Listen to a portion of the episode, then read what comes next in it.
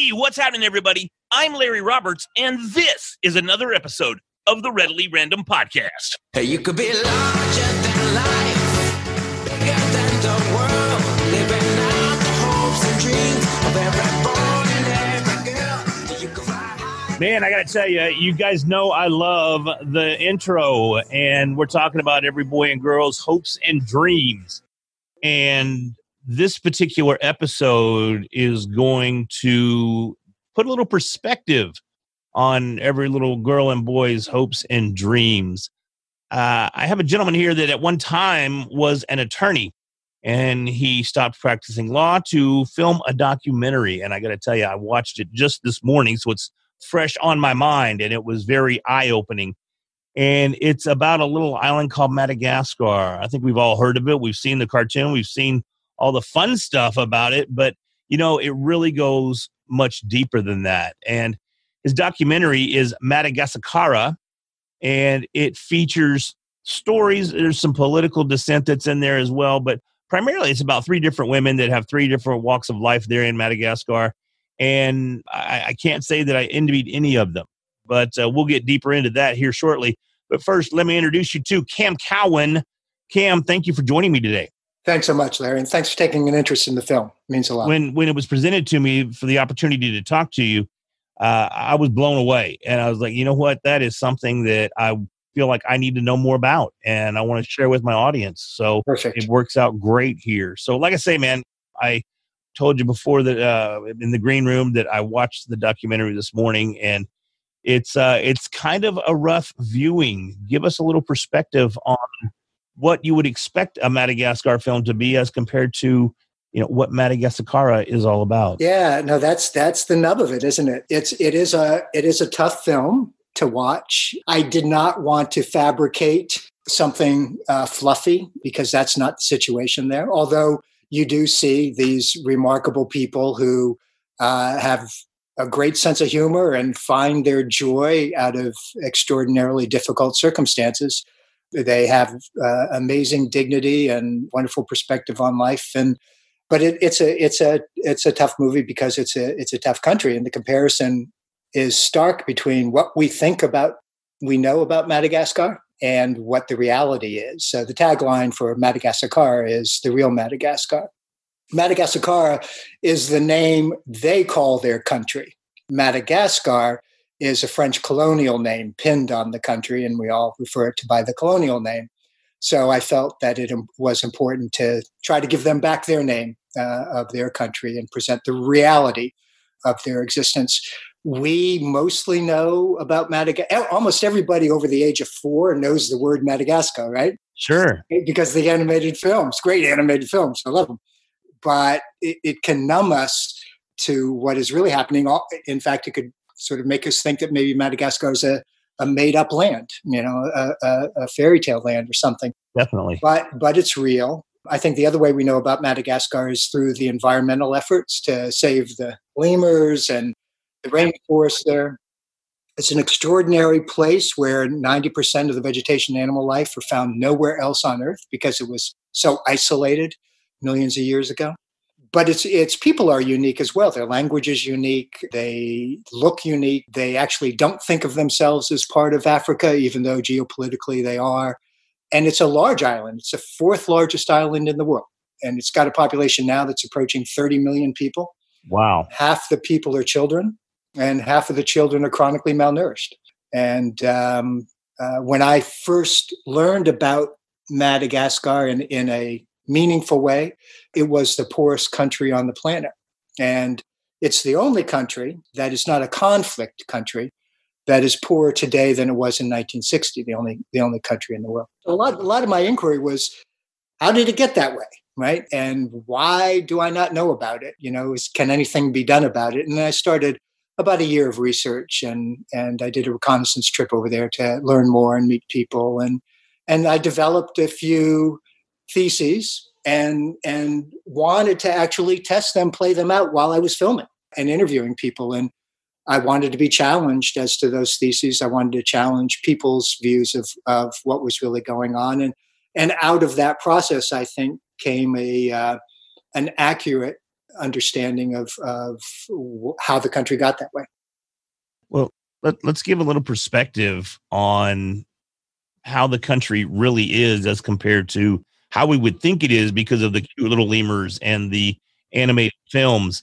This is one thing I don't know that I wish I did. Is is the movie out or will it be releasing? Yeah, it- it'll be uh, released on June 26th on uh, Amazon Prime and Docurama, and then other streaming services uh, shortly after.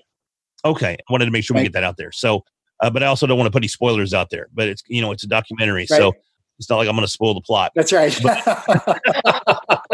right. but it's shocking when you see the lives of some of these folks and you mentioned and it's even mentioned in the film that they were poorer now than they were relatively in the 60s and 70s Right. and it's evident when you see one of the storylines where they live and and and work in a landfill Right. And I use the term work loosely because really their work is whatever they can get to do, and their work consists of also digging through the landfill for scraps and and other things that they can sell for a, a small profit for maybe a handful of rice or right. you know whatever it may be.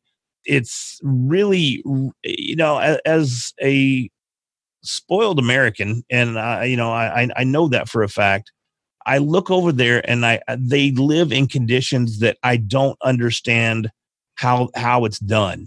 Right. Is that Right. something that stumped you as well? And as you, as you were filming the documentary, did you did you kind of learn more about how how they live in such ad, abject poverty, I did. yet still maintain a positive attitude? I did. It was eye opening. So I had done research. I had talked to law school students who had who had been in a human rights study clinic who had been there. That's where I really began to understand what was happening. So I had a, a pretty good picture. I imagined a picture of it, but when you were there, it's it's completely different, and and it's so shocking because it's it's so prevalent. It's not just it's not just isolated in an area. It's everywhere. Of course, when you have a population of that many, you know, at that time when I first started going there, about 24 million people, and 92% live on less than two dollars a day. It's it's just stunning, and it it made me sort of more focused and more dedicated to really understanding it. The, the other important thing is to a person, everyone I met was absolutely lovely. I mean, the Malagasy people are a gentle people. They're they're warm, engaging. Of course, not everyone, and certainly not the the politicians I portrayed, but but they're they're really amazing people. And I've I've got so many stories where I thought we were blocked that we wouldn't be able to do something I really wanted to do, and one of the crew, one of the Malagasy crew, just walks up to somebody and it's like they're all brothers and sisters in this you know and, and it's it's really kind of amazing because they're almost all in the same socioeconomic conditions right? Right, right. you know maybe somebody has a- a little bit nicer home than somebody else but they're all brothers and sisters in poverty. And and that comes through. And and even for those who have escaped it who were in they uh they know because it's it's only by good fortune and maybe the the dedication of their parents that they were able to get an education and get a job and but but they know. So they're i loved that feeling of community that feeling of family that that they share even with with strangers. And their their customs are extraordinary the way they greet people and and help people and feed people and share tea and all of that. It's it's just embracing and it was important to me and very helpful to me because it was exhausting to do. We knew it was going to be a multi-year project because we were committed to following these families for several years and so we made a lot of trips over there but the people were extraordinary and and you know made us want to double down and triple down on our commitment to getting a good film out Well, and that's that's something that I'd love to speak to is the fact that it is a very high quality film. I wasn't sure what to expect uh, coming. You have a legal background, and then you started to go in and, and pursue this documentary. I thought, eh, maybe this is a entry level film. No, this is a a high level, high quality, beautifully shot, beautifully Thank rendered you. documentary. and that was the goal that was the goal it was you know, I knew if we if we had a chance at making a difference, it was we're not only going to have to tell good stories, we were going to have to engage audiences and and I really did want to do the Malagasy people justice by making it a high quality film. So the image we had was if we were viewing it on the big screen, right? And we wanted big visuals and big sound and and make it entertaining is the wrong word, but but totally enthralling. Even though, and, and this was part of the trick, we wanted to also give a feel, a, a true feel of what it's like to be in Madagascar, where things are a little bit slower, right? A little bit lower key, uh, just because of of the economy there and the infrastructure and all that. Not too slow, so that you know you would turn it off after 10 minutes but you know that was part of the challenge. But we did want to make it big. It's about the country. It's about the social political and economic dynamics in the country and we wanted to make it a big film. So yeah we were we uh we that was our goal so i'm, I'm glad you felt that way yeah. Well, mission accomplished on that front, most definitely. So, you know, I was one of the situations where I, Mhm. I, I could definitely, I was in in the documentary. You know, I was involved. I was in in it, just enthralled with the whole thing. And in, in certain points, especially the, the the landfill sections there, I was very thankful that you know I, I wasn't actually there. well, you know, it's it's a funny thing. There were two hard sites to film. One was a landfill. Uh, malaria is rampant, right? It's an endemic in in Madagascar, and they get uh, bubonic plague and pneumonic plague, you know, frequently. Wow. And those landfills are just full of rats, right?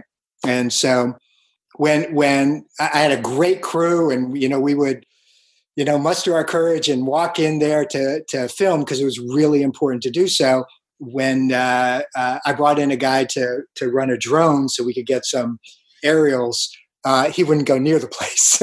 you know, yeah, because you know, because it's a health hazard, and the smoke is putrid. Right? There's there's uh, spontaneous combustion of the garbage, and and lots of um, people dying of respiratory disease and things like that. The other difficult place was the large quarry. You know, the quarry that that Tina lived and worked in. Right. I, I really loved that. Um, I had focused on that very early on in the planning because the visuals of, of the large quarry cut into the side of this hill were extraordinary. The, the different shades of gray, right, from the rock that were there and the jagged edges were really something. And then seeing the people, the families, right, working away in there. And to me, it represented like the parallel for an American would be a sentence of hard labor, right? Exactly what came to mind. Exactly. Right, right. Break, breaking rock, hard labor for your entire life. And that is their sentence. Their sentence is a lifetime of hard labor.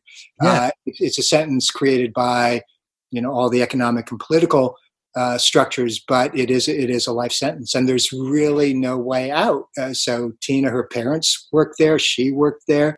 You know, her kids, as much as she's trying uh, so hard to get them an education, get out of there, they're probably going to end up working there. It's it's tough. Yeah.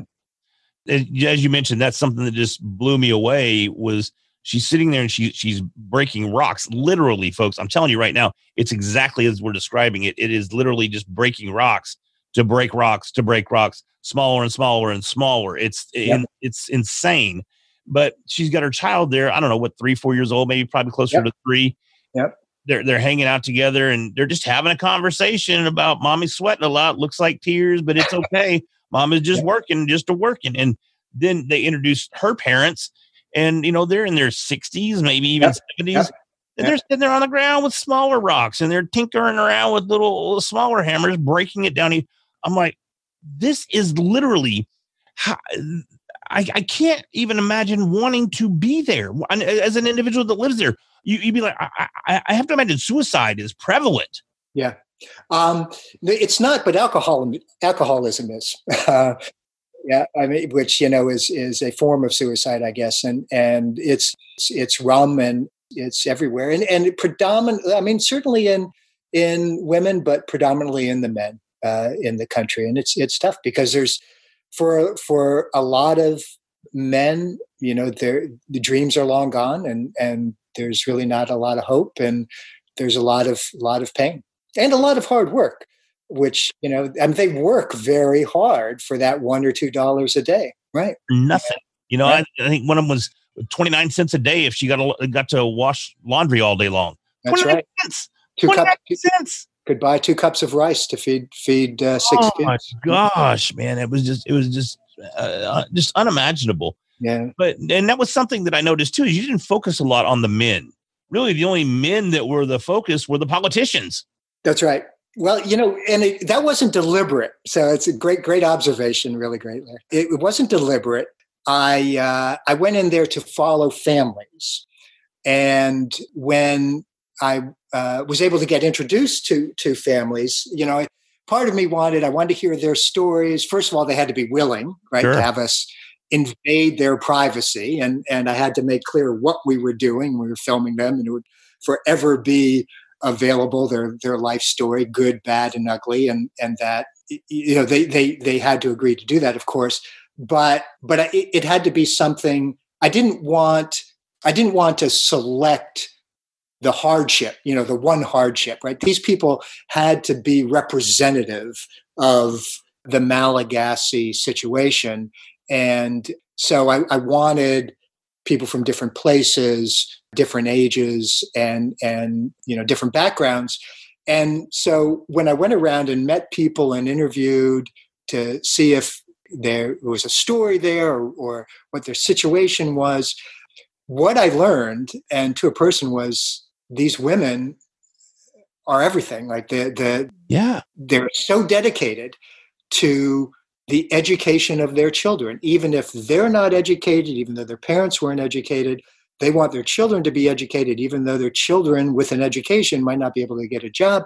And they will do, as you saw, anything, right? Right. to get the money to, to get the education and for their kids and they were really inspiring and and the men were hard workers but in in terms of you know I, I've, I've said this like at q and a's and film festivals and things i said yeah you know what was really remarkable was the dedication of women and you know you'd see these women say what, what? Uh, well of course right i mean what are you talking about you know the, the women and children are the ones who suffer in poverty the most, period end.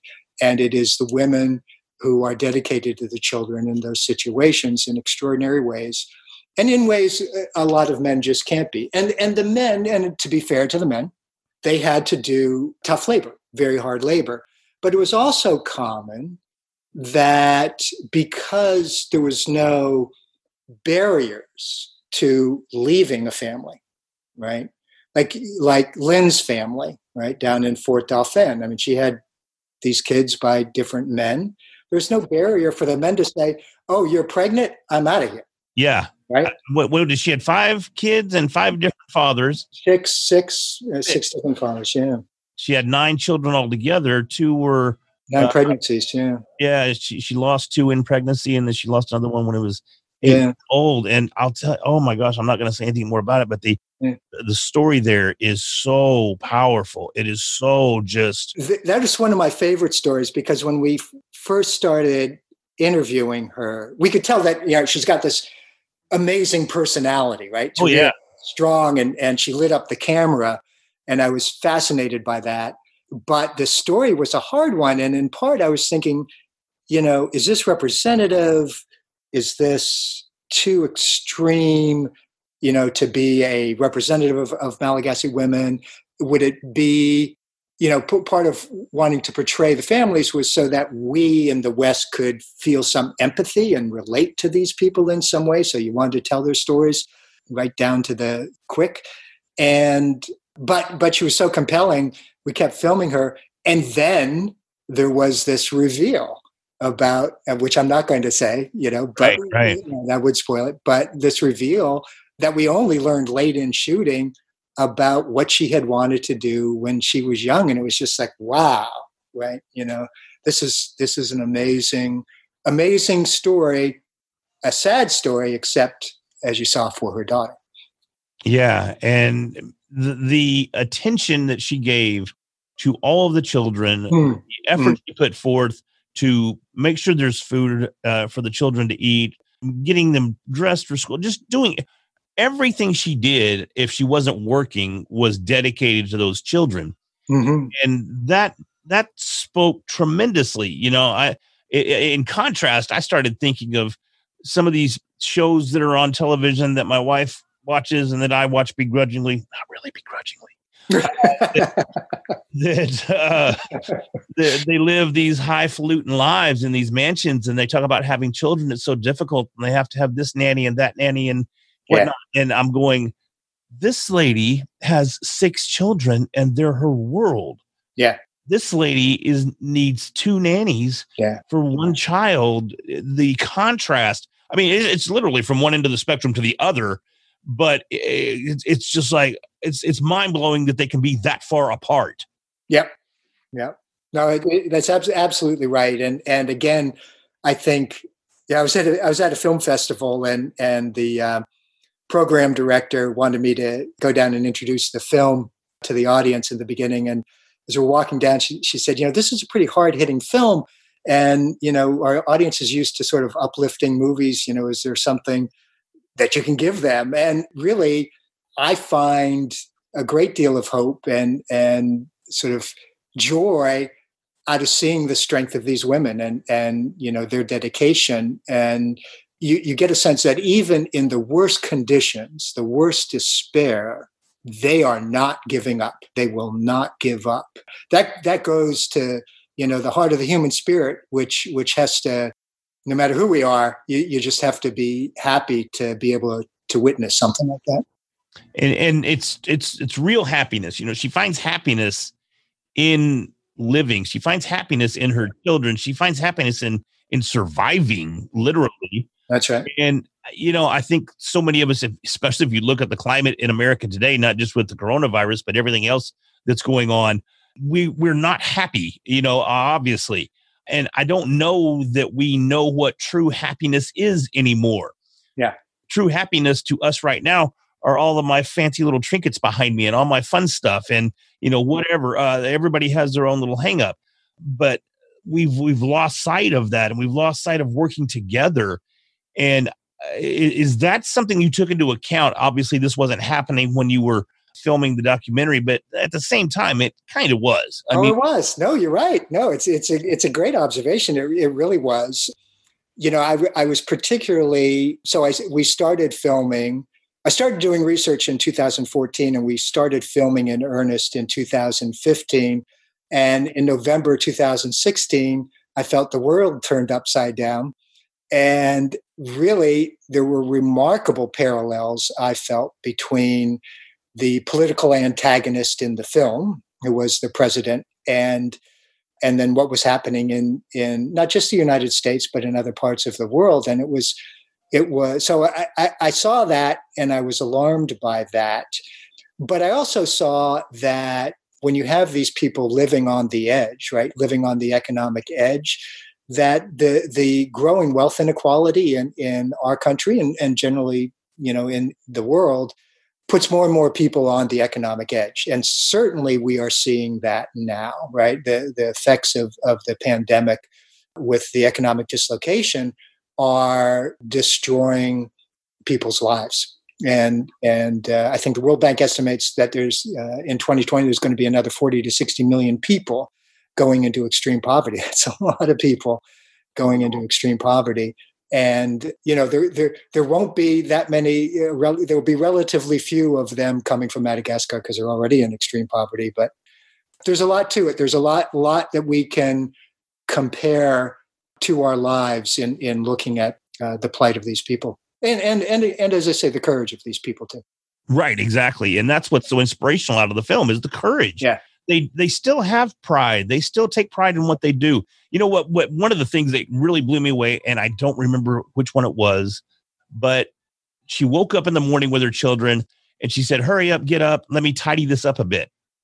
And Tina, yeah. they was it it was teen okay. Uh, they they live in shanties. I mean Yeah. you know it's a shanty town yet she still has pride oh yeah, clean up the house. I let me clean this up so we can get our day started. Well, you see, you see, Lynn. She's she's got a, a put together broom sweeping the courtyard, which is dirt. Yeah, exactly. Just sweeping the dirt to get all the footprints out and make it look. nice. Yeah, no, absolutely. They they have nothing but they what they do have. They really try to take care of and and value the smallest things. Yeah, right? And, and to your earlier point, things that we just discard, you know, don't care about, throw way They they cherish and value, and and there's uh, there's a great deal of uh, joy in that. I think. I think so too. You know, and you even saw it at the at the rock quarry. Yeah. The- she cleaned her area before she started breaking rocks. Right. She cleaned her area before she took a rock and made it a smaller rock, but she still wanted a clean area to start from. That Right. was mind boggling to me. Yeah. Because I'd be like, dude, I got to break this rock. I'm going to throw it over here. I'm going to break this rock, I guess. yeah. Whatever, Oh, you know? But no, Maybe. extreme pride, extreme setting an example for her child and and showing what it means to still carry yourself regardless of your economic hardships and regardless of the challenges that their environment is bringing them even though it's such a rich environment it should never happen so where's the disconnect Yeah. So th- this is this is the nub of it. Poverty is not fate, right? Poverty isn't inevitable. There is sufficient resources on the planet to eradicate poverty. Full stop. Full stop. Sure. You need to channel resources into education, healthcare, housing, and work opportunities. That's it. And as you see, people will do it. They'll get educated, they'll work hard, they'll progress. But you know, we have these institutional structures that that really put friction on progress and the growing wealth inequality in the world. I think I, I'm I'm all for people making money. Absolutely, I think it's I think the the extreme wealth inequality where eight men have as much wealth as the bottom half of the world 3.6 billion people i think i don't think that's quite right? Not not that not that they didn't earn it or uh, you know but but uh, that's that's just a, an easy hook right? It's nothing against those eight men. It's just right. that that we know that a declining percentage of the population is acquiring most of the wealth. And with that and and not that they're de- declining in numbers they're growing in numbers it's just that everybody else is growing in numbers. And with that comes extreme political and economic influence to protect that wealth. Oh yeah. And and so they do it and they do it through the political system they do it through the economic system they do it through the social system and that that prevents really meaningful progress in eradicating poverty. And and it's possible to do. It, it just is possible to do. And that's one of the things i do want people to think about in in all of this is that it can be done if we had the will to do it and it would not be that painful. It's it, it would take you know resources that would be you know the terrible word reallocated but channeled into humanity. And and i think i think there's i think that can happen. It won't happen now because we seem to be moving in in an opposite direction in the world but it will happen and it can happen and and you know that will be better that'll be great for everybody it'll be great for everyone if if the the least uh, lucky of us and it's just a matter of where you are born sure it's it's yeah, at least lucky of us eh, you know can have an education and and gain some hope for for their lives and the lives of their children Wow. Do you do you see Madagascar? Do do they have the resources there themselves to yeah things around? yeah absolutely they do you know it's a, it's a it's a mineral rich country they've got mines rare mineral mines they've got agriculture you know it's it's a, a very rich but rich country that way but and they and and they should have more tourism right Yeah. but yeah. but the poverty is such that and again it's sort of like you need the will to tackle the poverty to be able to create create the opportunities for agricultural production to to preserve the rainforest. You're not going to preserve that rainforest. You're not going to preserve the lemurs. You know, and the rainforest and the lemurs and the beautiful coastline draw tourists in. That's all going to go away if you don't solve poverty. It's just going to go all go away. I've had this conversation with environmentalists who where millions of dollars get spent on documentary films about the lemurs. Right? Right. Morgan Freeman just narrated one on on the lemurs of Madagascar, and poverty is is not even addressed. And when I talk to environmentalists about that, you know, it's easier to get people to focus on these lemurs. Sure. Um, it's uh, hard to discuss poverty, and yes, it is, and it turns people off. But the lemurs will disappear if poverty is not not addressed in Madagascar, and and many of them get that. And and I've had great conversations with many, and been invited to talk with with some of them and some groups, even the Oakland Zoo that was all over this. But yeah, they they have agriculture, they have mines. A lot of the mines and a lot of the wealth has been leased, right, in long term leases to foreign companies Right. that, that have exploited it. And we don't know what those deals are because you've had people in charge of government who make these deals, which which are terrible for the country, right? Great, great for the conglomerates that come in, terrible for the country. But there's no question that something was paid under the table to these people. So they they were fine for making those deals. And then for you know the next 25, 50 years or longer, those resources are gone. You saw in the film Marc Ravalomanana's deal with South Koreans, right? Right. And so that's you know, it's like what what are you thinking? And that was going to be literally for free. The the the compensation would be employment for people. Other than that, they were just he was just giving it away. At least as a country, they were giving it away. Right. So yes, it, it things can be done, but the the political system there is just broken. It's it's broken, and hard to imagine. There's there's a, a, a new young leader in there, Andry Rajoelina, and uh, hopefully he can make a difference. I don't know if he's going to. There are some good things about it, some bad, but but again, it's a system systemic issue.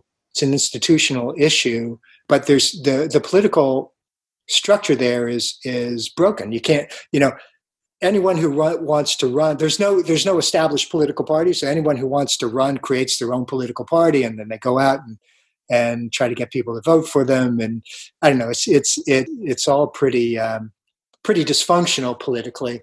And while the international community tries to instill democracy through conditions on economic aid and things like that, it's almost an imposition of their idea of democracy that they impose these conditions and then sort of agree to or adopt whatever democracy comes out just so that they can say okay now we'll give aid. And it, and that's great the aid is necessary but it's, it's almost being complicit in in a dysfunctional democracy uh, in so many ways. So there's got to be something there some bold leadership. I, i'm encouraged by many of the young people i've met many of whom would like to get involved in politics but even even like in our country are afraid perhaps of being compromised too much by you know how do you succeed without without that? And it's a tricky situation. It, but again it is possible. There's a he was portrayed in in the film as an expert a guy named uh, father pedro opeka hmm and um, he's created Akamasoa there. And that model is a model that uh, addresses poverty, eradicates extreme poverty, educates people, provides health care, and that can be sized up. That's just a matter of money. He raises all of the money himself in private donations, and that could be scaled.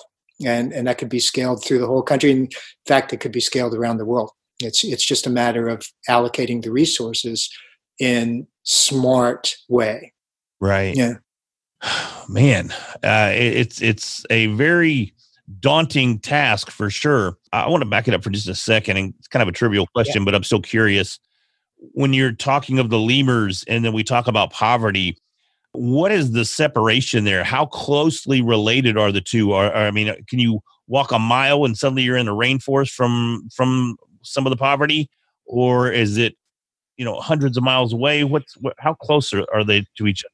Yeah, it's it's both. You know, it's, Madagascar is the fourth largest island in Right. the in the world. It's it's enormous. It's the size of France, and so the rainforest. So basically, poverty has caused uh, the deforestation of of the country. Right, people have had to cut down trees uh, for charcoal. The country gets very cold in the winter and to cook food you need the charcoal and that's what the trees do. So at one time it was mostly forest and now it's mostly not. But there's the rainforest particularly around the coastal areas that's preserved and it's beautiful it's magnificent. Uh, i've been into it. It's rich with with diverse plant and animal life really special. So yeah you can be in a very poor area and walk into the rainforest as people do for example, to find bushmeat, lemurs, right, and uh, other animals, uh, or to cut down trees. And you know, it's it's protected. It's protected through international agreements. It's protect, protected to a degree uh, in the country, but there's only so much you can do with with that much poverty. People have to eat. People have to Right. stay warm. That blew me away too when she just went down to get fire. Uh, Yeah, what? Yeah. I gotta go.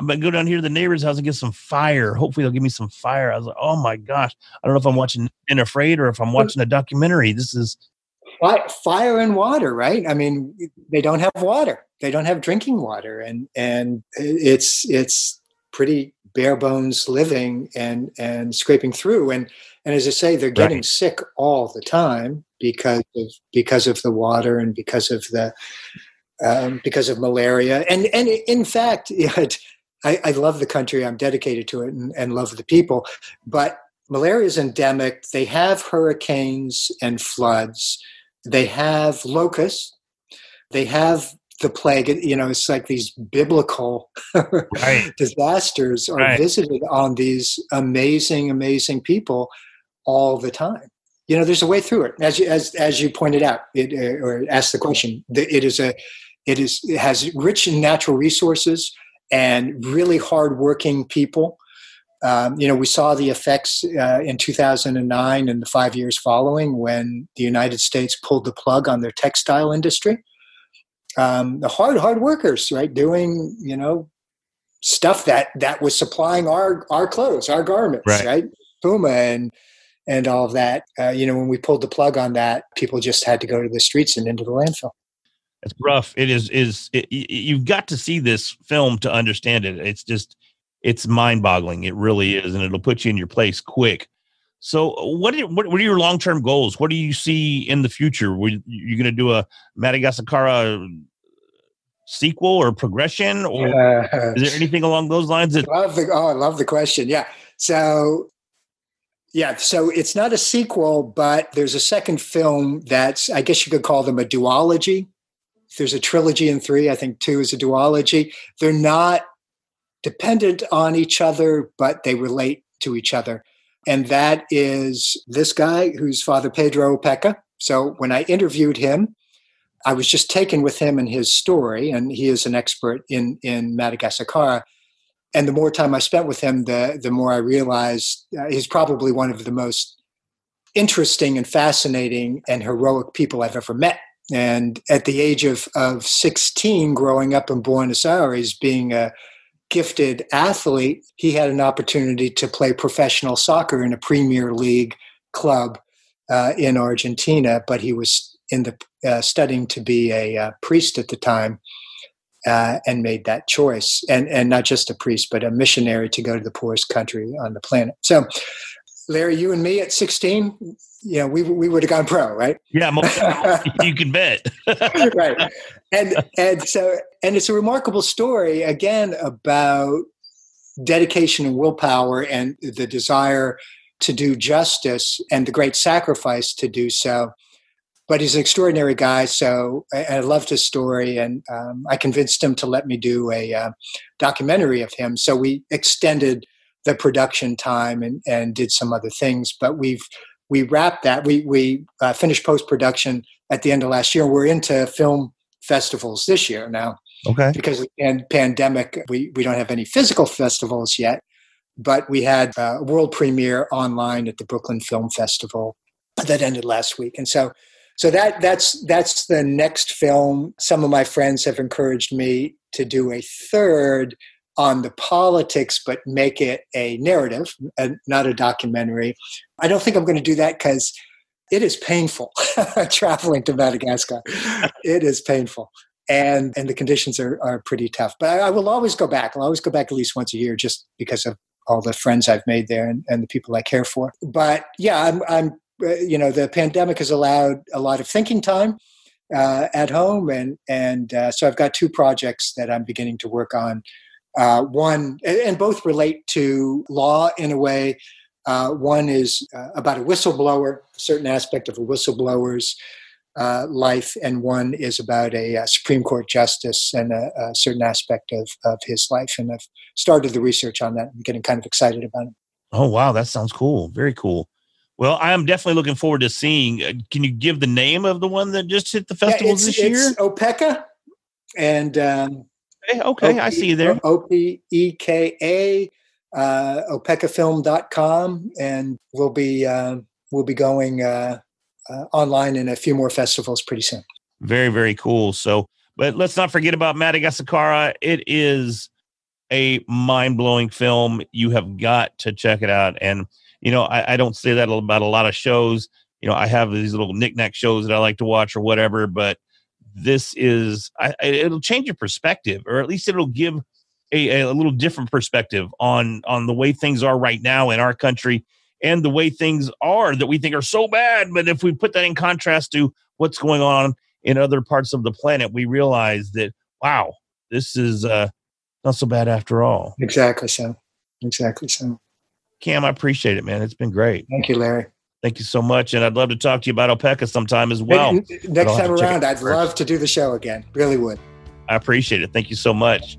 Hey, everybody! Thanks for listening to another awesome episode of the Readily Random podcast. Hopefully, you picked up a lot of a lot of cool insight from Cam. Uh, man, it was uh, just um, uh, just great. It was great talking to him. It's a phenomenal film, and I've said it three or four or five times, but check it out, man. Go, go check it out. It, it debuts the 26th of June on uh, Amazon Prime and several other streaming services. So take a look at it. And uh, until next week, we'll do it again. Thanks for listening. Bye.